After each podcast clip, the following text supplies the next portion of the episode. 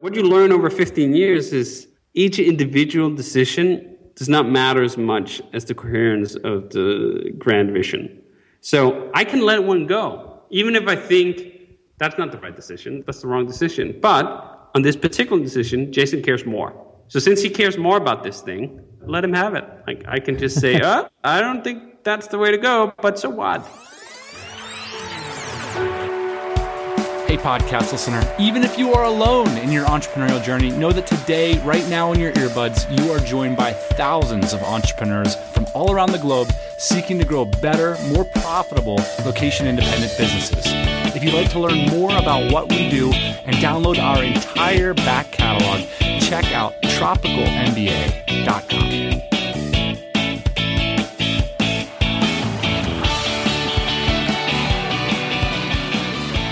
Dan, welcome back. This is the second part of our interview with David Heinemeier Hansson. And this week we will be talking about relationships. And as you know, Dan, we have been in a relationship for a very long time. Yeah. I mean, it's getting to the point where I should probably put a ring on it. is that accurate?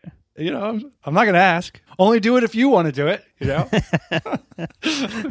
you know, like we originally thought to reach out to DHH to talk about this idea of bootstrapping versus startups. And we got curious about the backstory behind, you know, his business partner, Jason, and how they cut an equity deal. And as we started talking about these things, David had so many interesting thoughts about relationships, business partnerships, and how to think about them in the context of your own business. So we thought we'd run this one separately because these thoughts are pretty fascinating.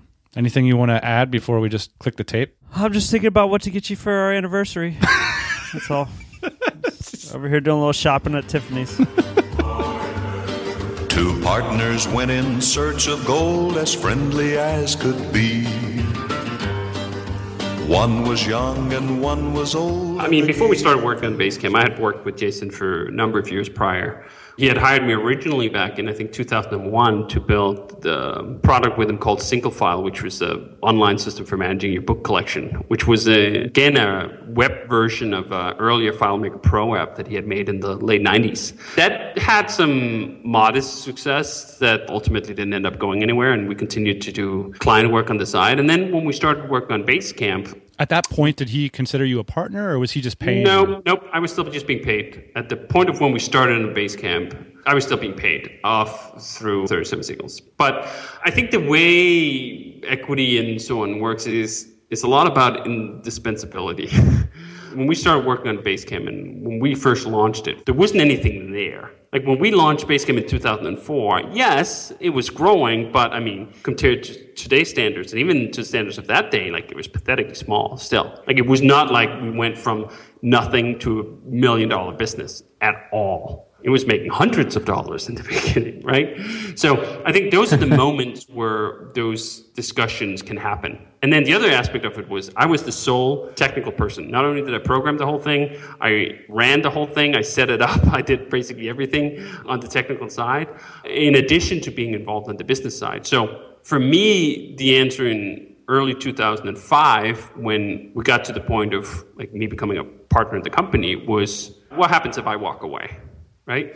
If Jason can just hire some other schmuck off the street and plug in instead of me, then I'm not getting any equity. That's basically how it works. So I had to put enough into it that Jason would feel like the company would be worse off from not having me involved, even if he had to concede some of the equity for it, than basically telling me, you know, well, thank you for the labor. I'll hire someone else to do the work now. So there's not like a straight manual for this stuff who were some of your mentors? You know, that's a very high pressure, high stakes situation. I mean, probably wasn't that high stakes back then because there wasn't a lot to lose. But if you look at the company now, you think back and you think, wow, that was a really high stakes pressure cooker. How did you deal with that? And who are some of the people that you went to for advice? I've never been big on live action figure mentors as people actually talking to. I had a lot of mentors over the years. They all didn't know that they were my mentor. They um, were all people I was reading. And as you say, at the time, it was not that high stake. At the time, Basecamp was not, it couldn't even pay our salaries, our very, very meager salaries at the time, right? So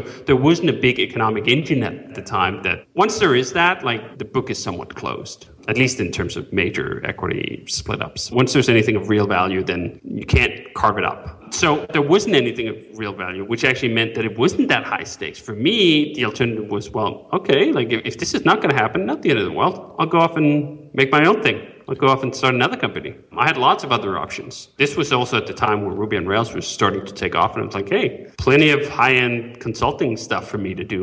And I'd actually make considerably more money doing that even then becoming a partner at Basecamp at the time, which didn't exactly pay off in droves because again, there wasn't anything there. It's kind of similar, like if you look back at, I think Apple originally had a partner who helped up draw the papers for the incorporation who owned like 5% of the company or something. And he sold right. it back to them for like $10,000 or something. And you go, well, today that would have been worth like 50 billion. Yeah, I mean, but if you could just look back in time, like I'd just pick the right lottery number for the Powerball. Like if I knew yesterday what the numbers were going to be today, I mean, those kind of mind games I don't find very compelling or helpful, or they don't sway me in any way. So and they discount all the work that goes into making the company what it is today. Yeah, right? that, that too, of course, right? Like it was not like presumably so that I could have just joined the company and then sat on my ass for 12 years and then expected this thing to grow into what it is today. I mean, I still had to put in 12 years of effort to be where we are today.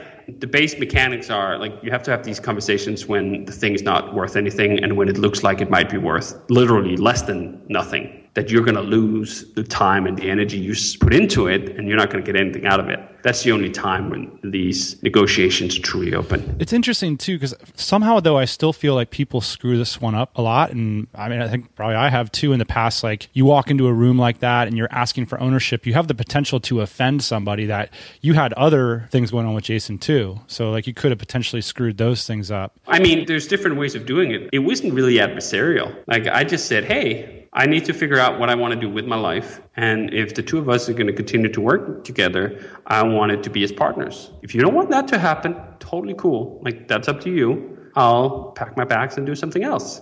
I think that that's the key to summoning the courage to doing these things is to realize that you do have options and there are other things that you could do. And then in advance, making yourself okay with the outcomes. I think that's one of the tricks that I've employed frequently to protect my own happiness is to make sure that I am okay with as wide of an array of alternative options as possible. If you set your minds on like there's only one outcome here that can make me happy, you're in a shitty negotiation. I mean, that's not even a negotiation point. That's just an invitation to being taken advantage of. Because then you have no leverage, you have no options. And if you don't have any of those things, actually, basically, you don't have anything to negotiate with, right? So, Ian and I have been partners for eight or nine years. I can't even remember. It's been so long. For a majority of that time, we've lived on different continents. I'm curious as to why you think you guys have made it work and what have been the biggest challenges? The things that you guys have had fights about or? Well i mean we started out so the formation of jason and i's partnership was remote. I wrote him from copenhagen denmark. We didn't we started working together just over email and im i didn't even speak on the phone with him for the first six months. Then we continued to work together for three years before I got to Chicago and moved to the US. So a lot of the time we spent working together, I'd say the majority of the time we spent working together has not been in an office together. I'd say probably less than 1% of the time actually has been spent working together in the same physical location. Even when we were in the same city, I lived in Chicago full time for a number of years and I didn't come to the office most days. So we had set it up that that was what worked for us. Like Basecamp at 37 Signals was from its inception a remote organization and that worked very well. I think the other part of it is we had a very compatible outlook on the broad strokes of business, design, technology, and the industry. And those cornerstones of consent could carry a lot. And it didn't really matter whether we would squabble over individual features, individual decisions, because it would all boil down in the end to these cornerstones of consent that we had the same outlook and we wanted the same things, very broadly speaking. I think if you don't want the same things, if you have someone who is in a grand hurry to get rich quick and want to get on a VC treadmill and so on, and you have someone else who wants to build a long term business that they can keep in control of and grow old with, well, that's not a partnership that's likely to pan out for that long. You might be able to collaborate and grit your teeth for a number of years. You're not going to do it for the 15, 16 years that Jason and I have now worked together. You got to do things and with people, I think, where you have a fundamental shared understanding of which way the world should spin. When that's the case, I mean, I'm even hard pressed to remember any major breaking moments with Jason and I where we're like, oh, this is impossible. We can't figure it out. We can't get to the same point. The funny thing is, usually when that seems the worst, when we're arguing the fiercest, it's about the smallest things. it's about sort of an individual feature where we're coming at it from very different perspectives and we value different things and we're like, ah, rah, rah, rah, rah, until we illuminate why it is that we value different things. And once we see that, we go, oh yeah, okay, I guess you're, you're right, you're right. Okay, let's find something else. Or we just let it go. So what you learn over 15 years is each individual decision does not matter as much as the coherence of the grand vision. So I can let one go, even if I think that's not the right decision, that's the wrong decision. But on this particular decision, Jason cares more. So since he cares more about this thing, let him have it. Like I can just say, oh, I don't think that's the way to go, but so what?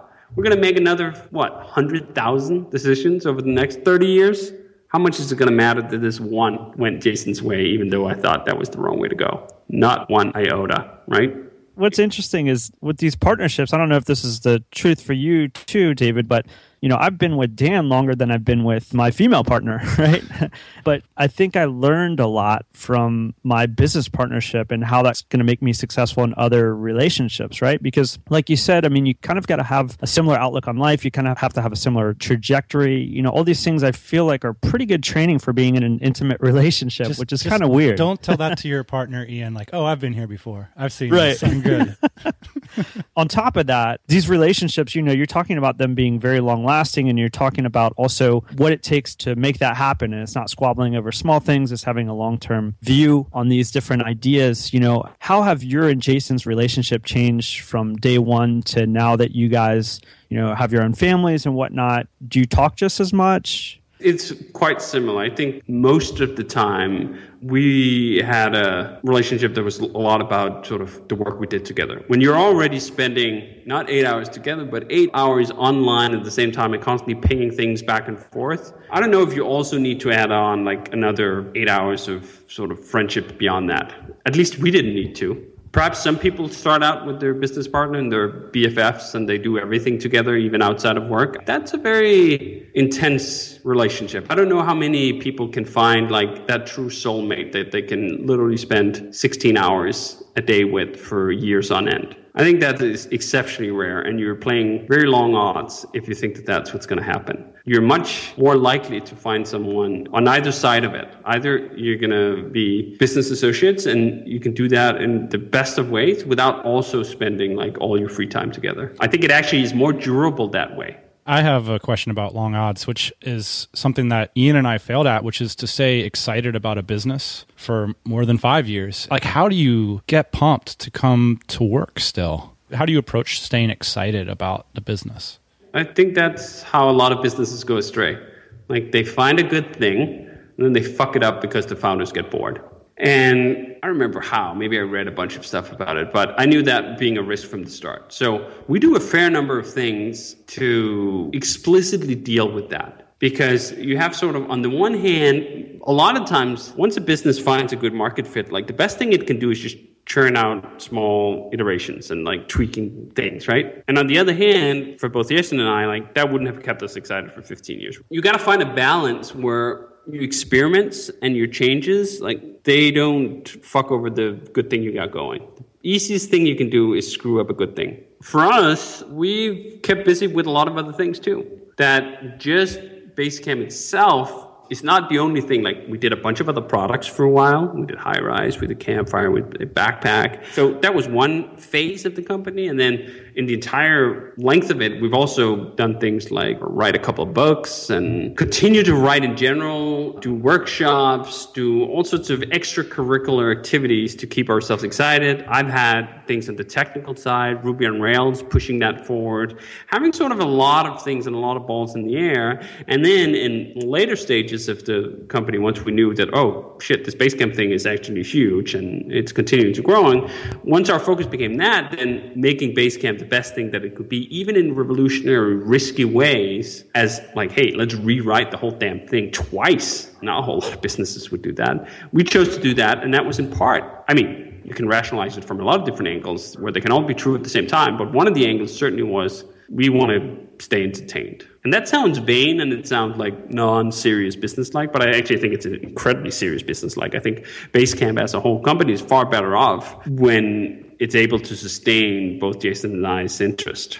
Ian, I think this is something that we've sort of said in less elegant ways over the years that, you know, finding a business that has a big lifestyle component to it kind of gets laughed away a lot of times in the business press. And I love this perspective that, like, look, this is a sharp business idea to build something that you and your partner can stay focused on for decades and build generational wealth with. You're going to need to have a lifestyle element that keeps you passionate about it. Yep. That's win win. Why would we make fun of this idea? How does this idea get made fun of? What's happening in the business world? So to round off this episode, we asked DHH to play our favorite game over at the Tropical MBA, which is donate an idea.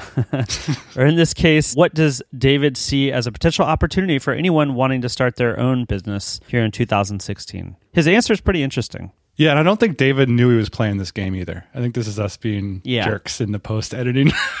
Let's play the game anyway. And so here it is. David, I have a final question for you. Ian and I like read your books, you know, a long time ago. You guys seem to see things, at least in our eyes, before other people saw them. You've written about like sort of the remote work movement and the distributed team movement and see that as the future. I'm curious, like a lot of the people that listen to our show, they're like in year one of their journey. Are there things that you guys are seeing that's changing in the entrepreneurial community that you think are opportunities for people that are looking to start their next business? I think part of it is that like these big shifts, these big paradigm shifts, like introduction of the iPhone 2007 or introduction of the internet or stuff like that, they're very rare. Like if you're gonna wait around until like the next major wave hits and you see it before everyone else, you're gonna grow old and bitter in the meantime. There's plenty of businesses all the time where they just need to be done better. Like it doesn't have to be you inventing the wheel again. It doesn't have to be this breakthrough. I mean, Basecamp, like how the fuck is that a breakthrough of anything? Like it's a collection of tools that help people make progress on projects. Like it's not exactly rocket science, but it's something people still need and they'll continue to need it and we try to do it better than the other solutions that are out there. Like it's not that magic recipe secret sauce kind of thing. So waiting around for that or waiting for someone to tell you that i think that's where the real mistake is. You've mentioned that you're like an exceptional copier, like that you see things, you really enjoy them, and then you put it out in a different context. Yes, I do like to recontextualize things in, in other ways, right? You see something, oh, that's really cool. Like, I should do that for this, right? I should take that idea that's over here in this context and then I just use it over here. I do that all the time in my writing and in my code and so on. Get inspired by things that are adjacent to your particular thing. Because if you just copy something that's within your same industry and so on, I mean, yeah, okay, like that's just going to be a copy. But if you copy something from another industry and apply it somewhere else, all of a sudden it's magic. I mean, if you even just take run of the mill production values for web applications and apply them to, like, I just paid my property taxes today and for Chicago, and you just go, like, holy shit, that is the worst web app I've ever seen.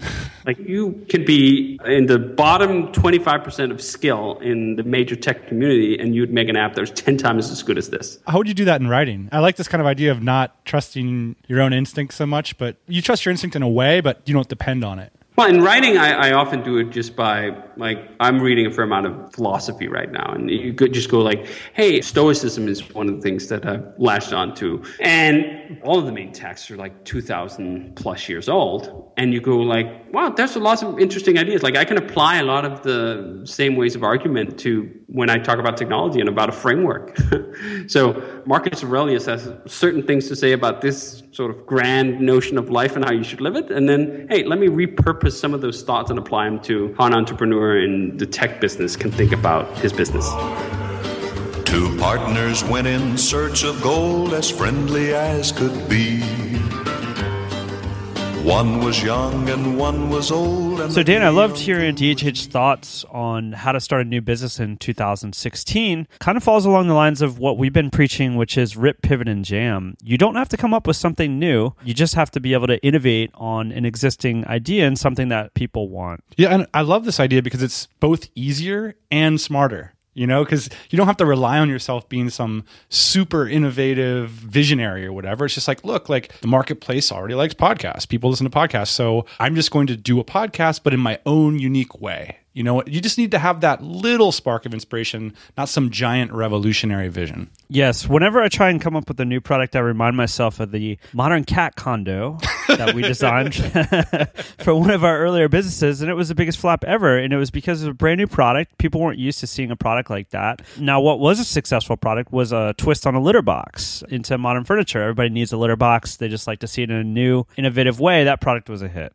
Right. By the way, I just got to mention on the philosophy front, I don't think it's a coincidence that so many entrepreneurs nowadays in the blogosphere are talking about philosophy. They're going back and reading foundational canonical text because I think in both disciplines, entrepreneurship and philosophy, you're asked to revisit your initial assumptions and to go back to first principles in order to figure out what's going to work. I think it's really cool. It's exciting for me. And for those listeners that don't know, Dan, you got your degree in philosophy. So either you did it backwards or this is going to be a good thing for you in the future. But you did spend four or five years. I think all that it shows is I was committed to being unemployed for a very long time. That's it.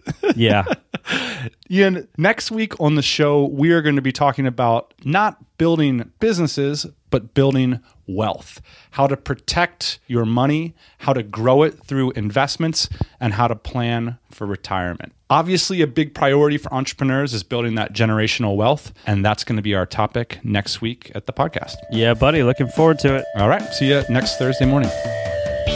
Hey, thanks for listening to the Tropical MBA podcast. You can go to tropicalmba.com, get access to hundreds of back episodes and all kinds of other goodies. Load up your iPod. That is the cheapest way to fly business class on your next international flight. We will see you next Thursday morning, 8 a.m. Eastern Standard Time.